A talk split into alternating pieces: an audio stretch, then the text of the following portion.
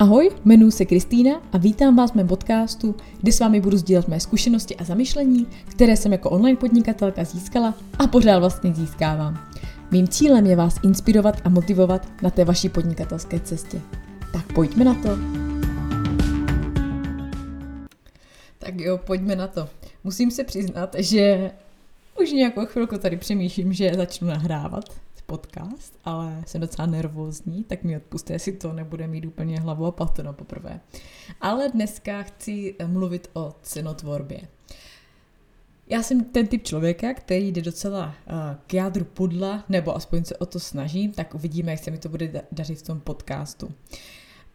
Cenotvorba z pohledu podnikatele je docela náročná disciplína. A tom podnikání si procházíme různými fázemi. Já bych se tady dneska s váma chtěla zamyslet nad tím, jaký vliv má na zákazníka eh, vysoká versus nízká cena. Tak jednak každý vnímáme naprosto odlišně, co je cena vysoká a co je cena nízká, protože pro někoho může být například uh, tisíc korun za nějaký kurz strašně málo, pro někoho to může být strašně moc a odvíjí se to od toho, kdo je vlastně ten váš ideální zákazník, že jo. Tady tu marketingovou poučku si samozřejmě nemůžu odpustit. Ale uh, můj mindset, uh, musím říct, že se uh, v otázce cenotvorby uh, za poslední rok hodně posunul a hodně změnil. A já bych tady chtěla s vámi sdílet proč. Co byly ty momenty, kdy jsem se vlastně nad tím zamyslela a začala jsem své kurzy velmi razantně zdražovat. Ale samozřejmě to nebylo zdražení z čista jasna, ale bylo to zejména díky tomu, že jsem se vyvíjela jako podnikatel a Mé programy, mé kurzy, mé služby zkrátka začínaly opravdu nabírat na hodnotě, kterou jsem si ale já začala hlavně uvědomovat, protože jsem od těch klientů vlastně viděla, jaký efekt a dopad to má na jejich podnikání. Pojďme se zamyslet teda nad tím, co je opravdu vysoká a nízká cena. Největší zvrat v tom mém podnikání nastal, když jsem si sama začala kupovat dražší produkty a kupovat si dražší služby. V tom momentu jsem vlastně pochopila, jaké to je, když si já jako zákazník koupím drahou službu.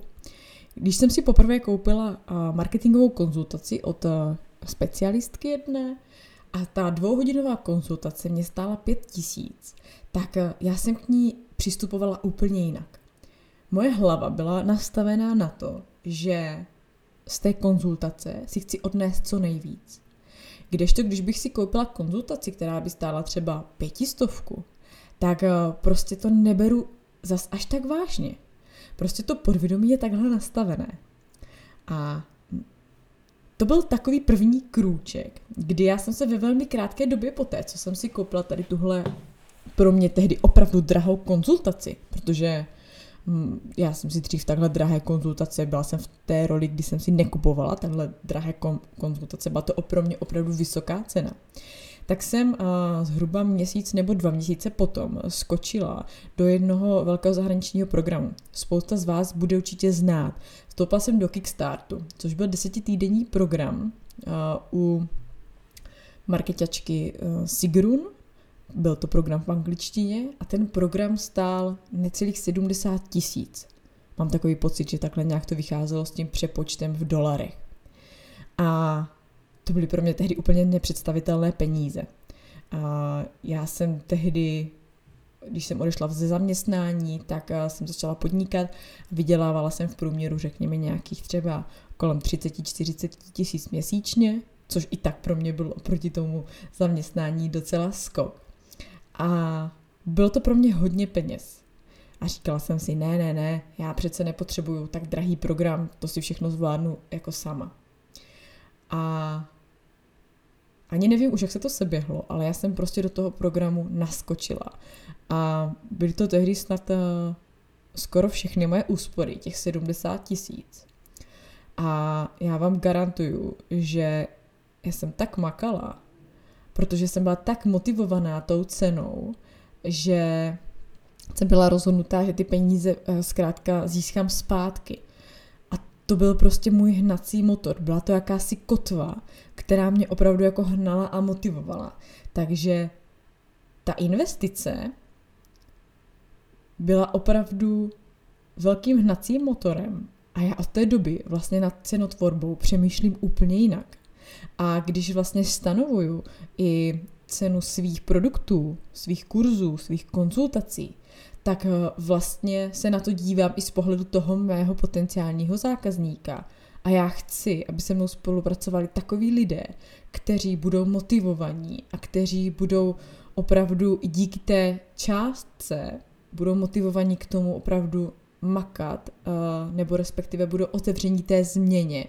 A opravdu se mi potvrdilo, že do, toho, do těch mých kurzů, na ty mé konzultace nebo se mnou spolupracují opravdu lidé, kteří, pro které to není často vůbec problém investovat vyšší částky, které třeba pro mě dřív byly až jako nereálné, ale v praxi to opravdu funguje. A nedávno jsem zaznamenala taky hodně zajímavou myšlenku nad tím, kdy nízká cena může nejenom vyvolat ve vašich zákaznících například pochybnosti o tom, aha, a co já vlastně dostanu za ten kurz, když stojí jenom třeba tisíc korun, a nebo není to nějak podezřele levné, bude to vůbec stát za to, abych ty peníze do toho investovala. Zkrátka nízká cena opravdu může vyvolat ve vašem potenciálním klientovi pochybnosti. Myslete na to, když budete naceňovat vaše, vaše programy, vaše služby, eh, vaše kurzy. A v neposlední řadě je to taky otázka vlastně toho sebevědomí. Protože pokud nemáte to sebevědomí, na to si říct opravdu tu adekvátní cenu, ta, která s váma aktuálně nejvíce rezonuje, tak eh, často prostě ta dušička, která ve vás je prostě tak malá, tak prostě vám nedovolí dát tu cenu vyšší a často prostě sklouznete k nižší ceně a říkáte si, no, tak aby to ti moji zákazníci mohli dovolit. Ale často je to spíš vlastně nějaká sebereflexe a odraz toho vašeho vnitřního já, kdy vy se opravdu spíš bojíte a, a říct si, říct si tu cenu, kterou, kterou vnímáte za to, že bude adekvátní, protože se bojíte, že neprodáte. A věřte nebo ne, že ten strach, který má, který pokud máte a odráží se na té vaší nízké ceně, tak uh, vycítí i ti vaši potenciální zákazníci. Takže je to opravdu otázka vaší sebehodnoty a toho, jak vy si pevně stojíte v kramflecích.